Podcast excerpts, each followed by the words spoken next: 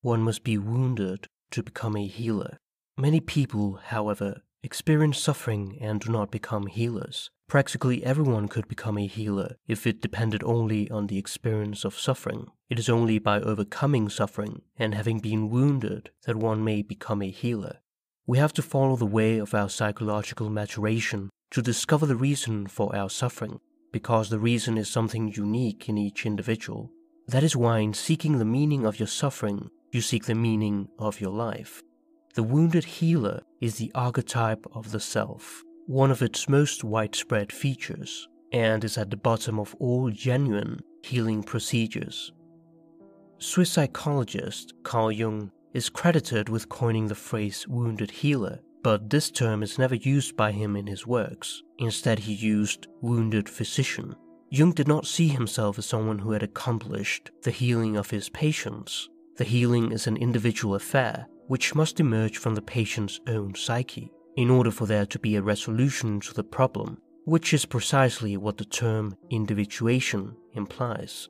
The cure ought to grow naturally out of the wounded individual. One must find the light that is hidden within the darkness. As long as we feel victimized, bitter, and resentful towards our wound and seek to escape from suffering it, we remain inescapably bound to it. This is neurotic suffering, as opposed to the authentic suffering of the wounded healer, which is purified. The wound can destroy you, or it can wake you up.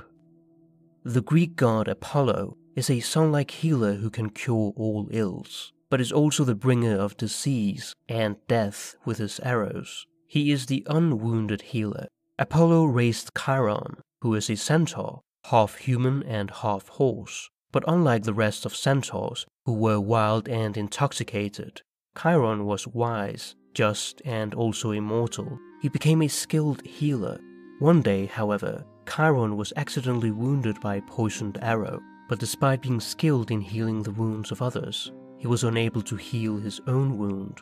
He suffered excruciating pain for the rest of his life. It was because of his grievous wound that Chiron became known as a legendary healer in ancient Greece. The secret of healing is inside the wound, which contains the medicine. True health comes from acceptance of our wounds.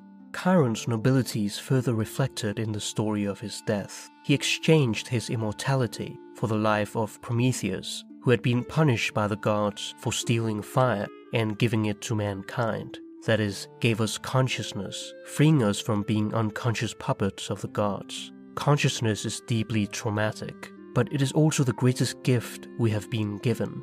Chiron suffered the punishment meant for Prometheus, and Zeus, seeing this, pitied him. In his honor, Chiron was given a place in the stars, becoming the constellation Centaurus.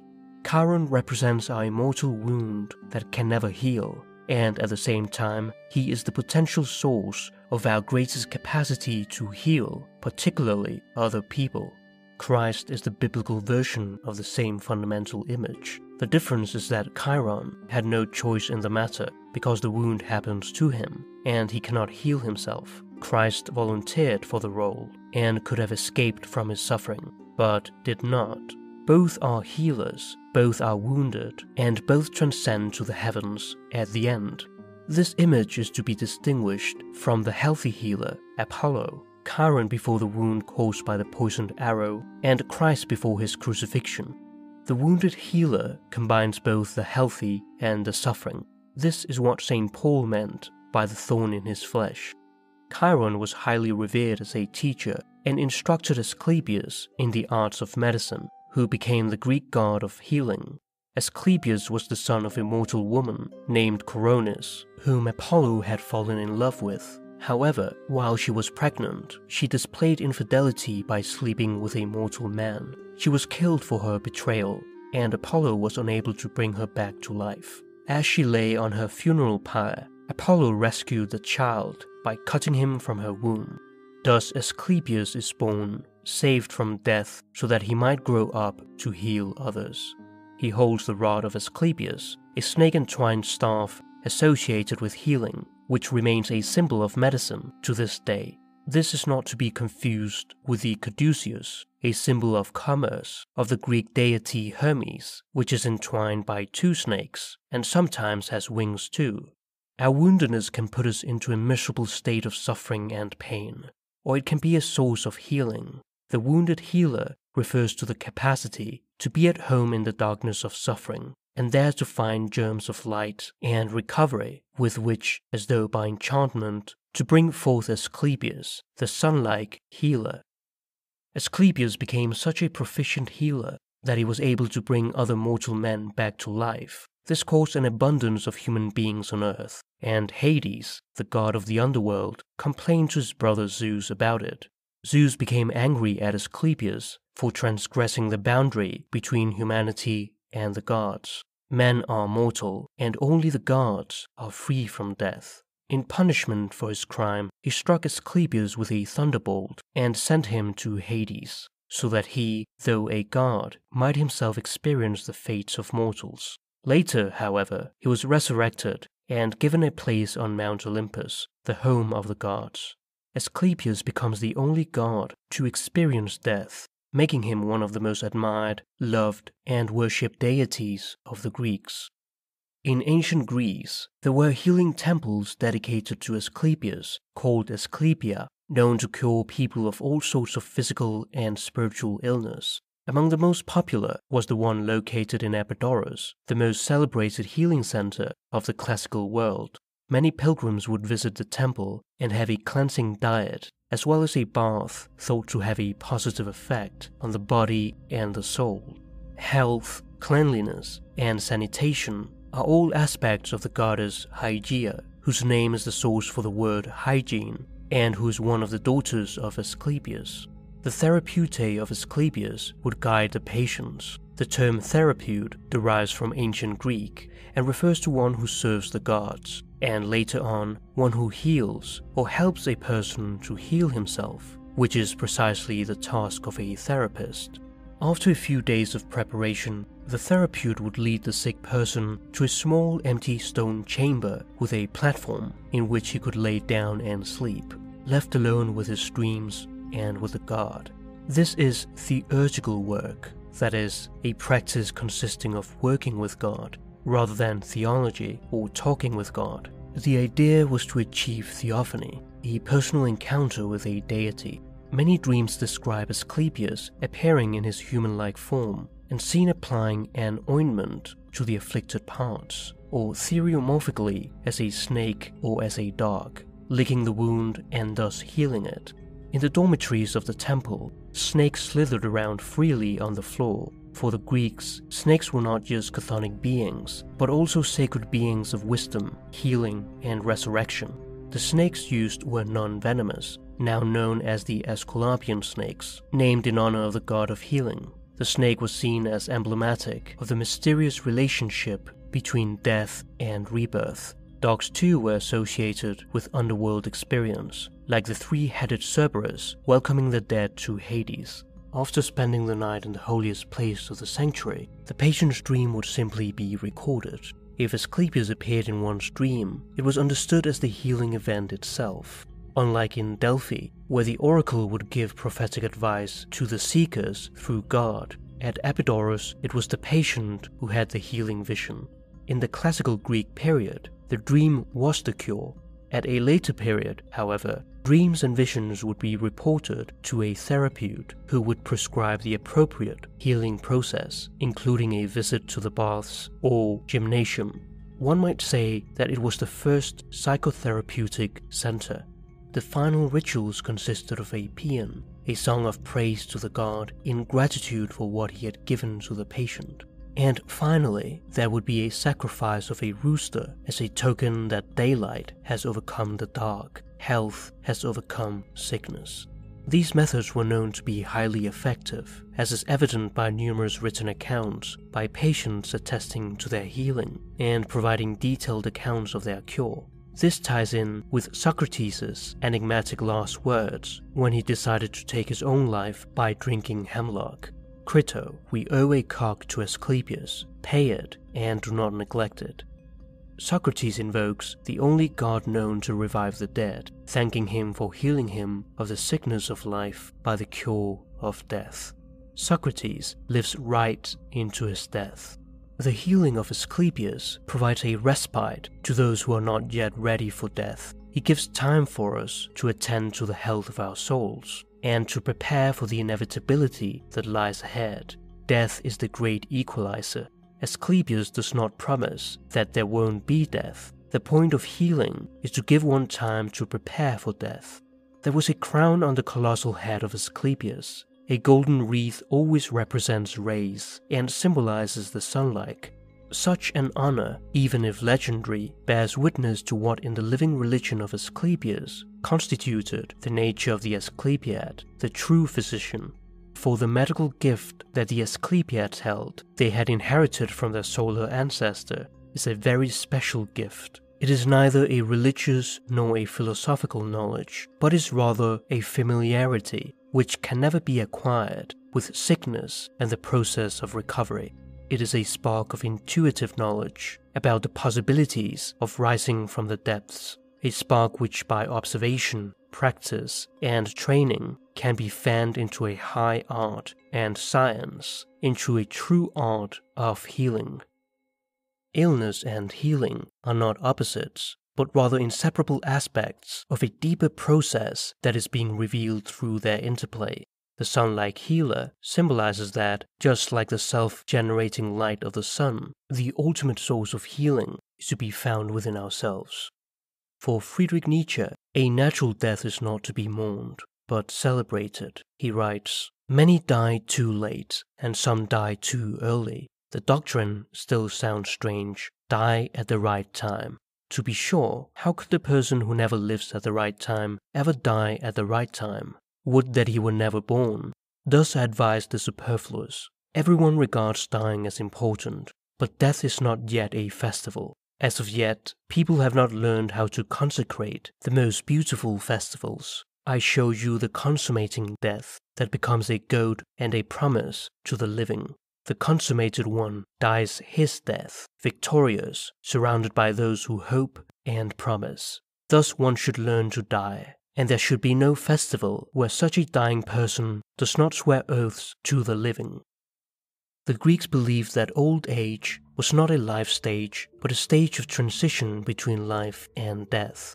For Jung, it is part of the second half of life, and is psychologically as important as birth. The denial of death only leads to further neurosis. Death is inevitable, and to fight against it is to fight against life itself. Just as a young person needs to learn to live, an old person has to come to terms with death. And for that, one must have a personal myth, which is created by observing our inner life through dreams, active imagination, intuitions, and synchronicities. Jung writes, Death is an important interest, especially to an aging person. A categorical question is being put to him, and he is under an obligation to answer it. To this end, he ought to have a myth about death, for reason shows him nothing but the dark pit into which he is descending. Myth, however, can conjure up other images for him, helpful and enriching pictures of life in the land of the dead. If he believes in them, or greets them with some measure of credence, he is being just as right or just as wrong as someone who does not believe in them.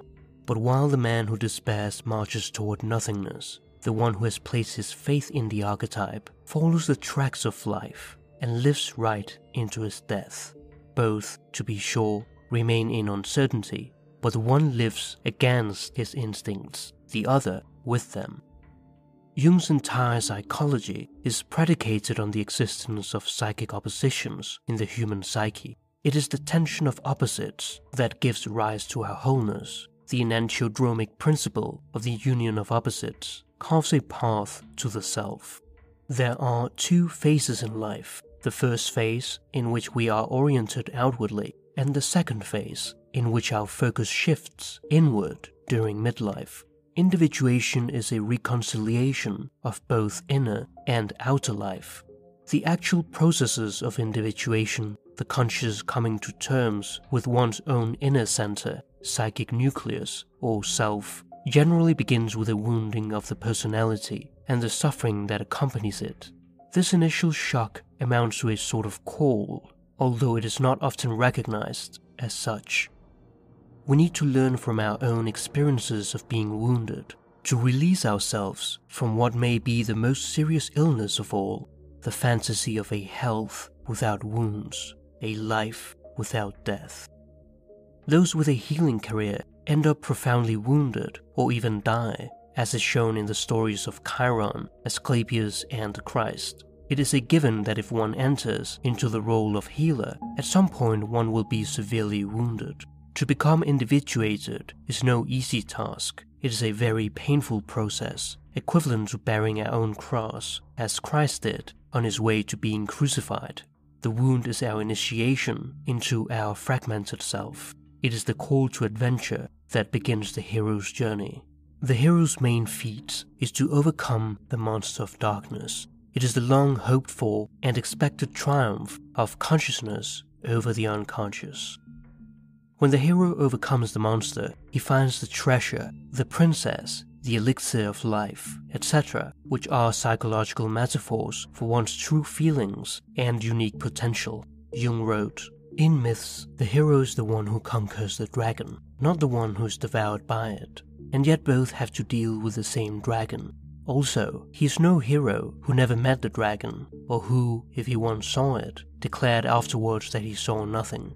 Equally, only one who has risked the fight with the dragon and is not overcome by it wins the hoard, the treasure hard to attain. He alone has a genuine claim to self confidence, for he has faced the dark ground of his self, and thereby has gained himself. He has acquired the right to believe that he will be able to overcome all future threats by the same means. The mythologist Joseph Campbell expanded on Jung's ideas with his popular conception of the hero's journey, which is not just a story, but a deeply embedded myth that explains the human condition. The call to adventure occurs when we are separated from our ordinary world of comfort and must tread into unknown and dangerous territory, and that causes anxiety. This often leads to refusal, which slowly deteriorates one's life and relationships. There comes a point where the wounds become too much to bear and one must tend to them. Going through our wound is a genuine death experience as our old self dies in the process, while a new, more expansive and empowered self is born. In his book, The Sacred and the Profane The Nature of Religion, Romanian historian of religion Mircea Eliade describes the sacred and the profane as two existential situations assumed by mankind throughout history. From the perspective of religious thought, the manifestation of the sacred, hierophany, is what gives meaning, structure, and orientation to the world. The sacred is akin to the Platonic world of forms, which exists beyond space and time. It is the home of the universal, the immortal, and the eternal. The profane, on the other hand, contains everything concrete, mortal, and temporal. Since it is a place of constant becoming, it is a place of decay and death. Eliade uses the term archetype, not to be confused with Jung's definition to express the manifestations of the sacred, which we gain access to by repetition, imitation, and participation in the divine patterns. Religious behavior does not only commemorate, but also participates in sacred events. Our ancestors interacted with the sacred because without it, man is nothing but dust and ashes. However, the sacred also produces a feeling of terror before its awe inspiring mystery. Mysterium Tremendum, and religious fear before the fascinating mystery, Mysterium Fascinans, in which perfect fullness of being flowers. These are all numinous experiences induced by the revelation of the divine. To whatever degree he may have desacralized the world, the man who has made his choice in favor of a profane life never succeeds in completely doing away with his religious behavior Celebrations and rituals depict the idea of what Eliade calls the eternal return, that is, a reconnection with the mythical age. This behavior is still emotionally present with us in one form or another, ready to be reactualized in our deepest being. Each year becomes a repetition of the mythical age, and we can step into the divine realm, transporting us back to the world of origins. Time is not a linear succession of events, but a circle. Linear time and the lack of any inherent value on the march of historical events, the terror of history, is one of the reasons for modern man's anxieties. Eliade describes sicknesses, dreams, and ecstasies as a shamanic initiation, which is not resolved until one transforms the profane into the sacred. Eliade makes it clear that shamanism is not any kind of mental disease, but rather a temporal crisis that expresses the human condition. In shamanic initiations, the initiate often experiences an illness of some type which is not resolved until the individual practices shamanic exercises such as drumming and chanting until he is cured. He is then regarded as a shaman in the community and has the role of a healer. The primitive magician, the medicine man, or shaman is not only a sick man, he's above all a sick man who has been cured, who has succeeded in curing himself. Accounts of the shaman's inner journey of turmoil and distress, expressed through the ecstatic action of trance, reveals the venerated images of the awakened psyche, living symbols that encompass the wider human experience. Through creative expression, the human condition is elevated, mythologized, and at last collectively understood. The life way of the shaman is nearly as old as human consciousness itself predating the earliest recorded civilizations by thousands of years. A common thread seems to connect all shamans across the planet, an awakening to other orders of reality, the experience of ecstasy, and an opening of visionary realms. The entrance to the other world occurs through the action of total disruption, a crisis involving a psychological and spiritual death there are many similarities between these archaic rituals and the experience people undergo in psychotherapy. Often people embark on a helping profession because they want to address their personal wounds, dysfunctional childhood, abuse, inferiority complex, etc., in order to heal themselves and help others with their own healing processes. Psychologically, we all have a compensatory function in our lives, a person who has a lack of self worth may appear outwardly to be very confident. A person who thinks he's not smart may spend a long time reading books and acquiring a vast wealth of knowledge, and at every opportunity expresses this knowledge to others. Our feelings of inferiority are part of the shadow, and the persona, a social mask which we present to others, is our compensation for what is lying in our shadow. An overcompensation can cause someone to act in complete opposition to what he feels emotionally, and thus he conceals his true self. His problems are repressed and never faced constructively, and the shadow grows larger and darker. A traumatic and abusive childhood can cause what Freud calls repetition compulsion, an unconscious need to repeat traumatic events which shows up in different situations but has the same underlying archetypal pattern. This can extend to all sorts of relationships in one's life, with one's parents, friends, partner, children, etc. Every repetition makes the problem worse and more complex. Our unconscious tries to heal us by reconstellating, reactivating these situations as an opportunity to come into a new relationship with the underlying pattern to convert the poison into healing. The contradictory opposites of poison and cure is expressed in the Greek word pharmakon. A drug can be both beneficial and harmful. The wounded healer is one who takes his wounds seriously and transforms his poison into a gift to bestow upon others. This applies to the relationship between therapist and patient, too. Jung wrote, we could say, without too much exaggeration, that a good half of every treatment that probes at all deeply consists in the doctor's examining himself, for only what he can put right in himself can he hope to put right in the patient. It is no loss either if he feels that the patient is hitting him or even scoring him off. It is his own hurt that gives the measure of his power to heal. This and nothing else is the meaning of the Greek myth of the wounded physician. Freud and Jung were modern wounded healers. Freud, in the last 16 years of his life, was tormented unceasingly by his cancer of the jaw until it led to his death. Jung was on the brink of taking his own life in his period of the confrontation with his unconscious. A month before his death, too frail for his daily walk, Jung was driven around some of his favorite roads, saying goodbye to the countryside. Despite their suffering, they continued to write and practice, transmuting their poison into a healing potion, like true alchemists. However, it is not just the therapist alone who does the healing. It is common for the patient to project onto the analyst the image of the healer, and when there's no progress, the patient gets angry and perhaps leaves therapy and eventually comes back again. This is known as transference and is a typical phenomenon in therapy.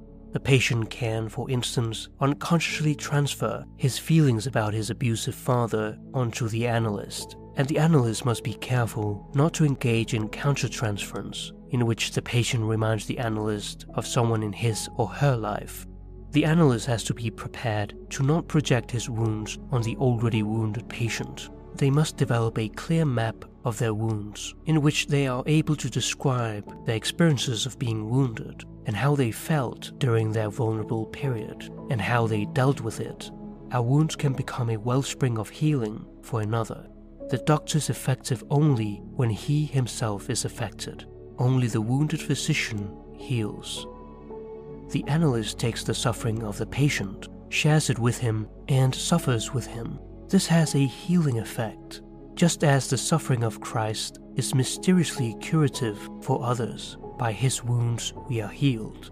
Jung learned through his practice that only the analyst who feels himself deeply affected by his patient could heal, and the analyst cannot take the patient to a place the analyst has never been. This is not only a matter of empathy, but of knowledge, gnosis, of what soul work is and how it matters. At some point, the patient must also realize that the potential for healing resides within himself or herself. The analyst acts as a psychopomp or spiritual guide for the patient. It can be extremely helpful to have allies in order to defeat one's dragon, which symbolizes one's fears, obstacles, hardships, or repressions. But one must deal the final blow to the dragon oneself. Jung wrote, the crucial point is that I confront a patient as one human being to another.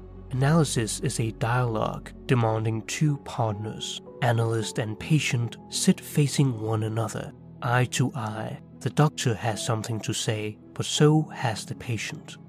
While the analyst performs the role of a healer, his wounds live a shadowy existence and can be reconstellated in particular situations, especially when working with someone whose wounds are similar. The shadow of the wounded patient, on the other hand, is his inner healer. Therefore, the unconscious relationship between analyst and analysand is as important as what is consciously communicated in terms of the healing process. It can be a transformative experience for both people. Healing can take place only if the analyst has an ongoing relationship with the unconscious. Otherwise, he or she may identify with the healer archetype, a common form of inflation. This is known as an Asclepius complex, where the therapist takes healing too far, just as Asclepius brought back people from the dead. The therapist believes he has godlike powers of healing and that there's no need for a personal relationship.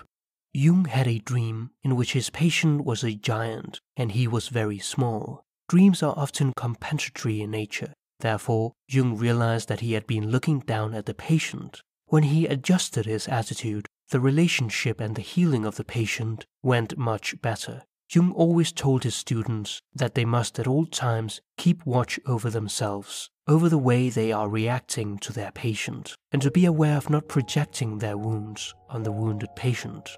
Depth psychology is a dangerous profession, since the analyst is forever prone to being infected by others' wounds or having his or her wounds reopened. Jung viewed psychological conflicts or emotional wounding not necessarily as a disease, but as an initiation into a process that opens us up to the unconscious. The archetype of the wounded healer is constellated through our wounds, just as a physical wound needs to be cleaned, bandaged, and given the necessary time to heal, so too do psychological wounds need to be cured by removing negative influences, creating and maintaining an environment in which the healing can take place, and having the necessary patience to allow the natural energy to accomplish the work of growth and healing. The event of our wounding sends us on a journey in search of ourselves. It is a numinous event. Through our cracks is where the light comes in. Our fragmented self is the doorway into the transpersonal and archetypal realm, the master pattern and ultimate guide in our lives to the infinite wisdom of the self. It is an archetypal, universal idea that becoming broken, though on one hand seemingly obscuring our wholeness, is actually an expression of it.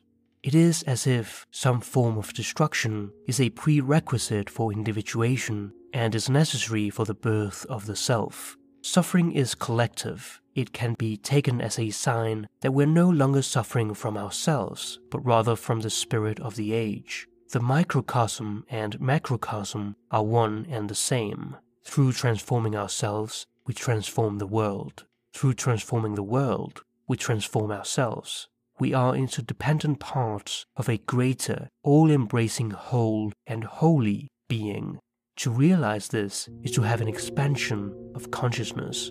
The archetype of the wounded healer symbolizes a type of consciousness that can hold the seemingly mutually exclusive and contradictory opposites of being consciously aware of both our woundedness and our wholeness at one and the same time. The greatest and most important problems of life are all in a certain sense insoluble. They can never be solved but only outgrown.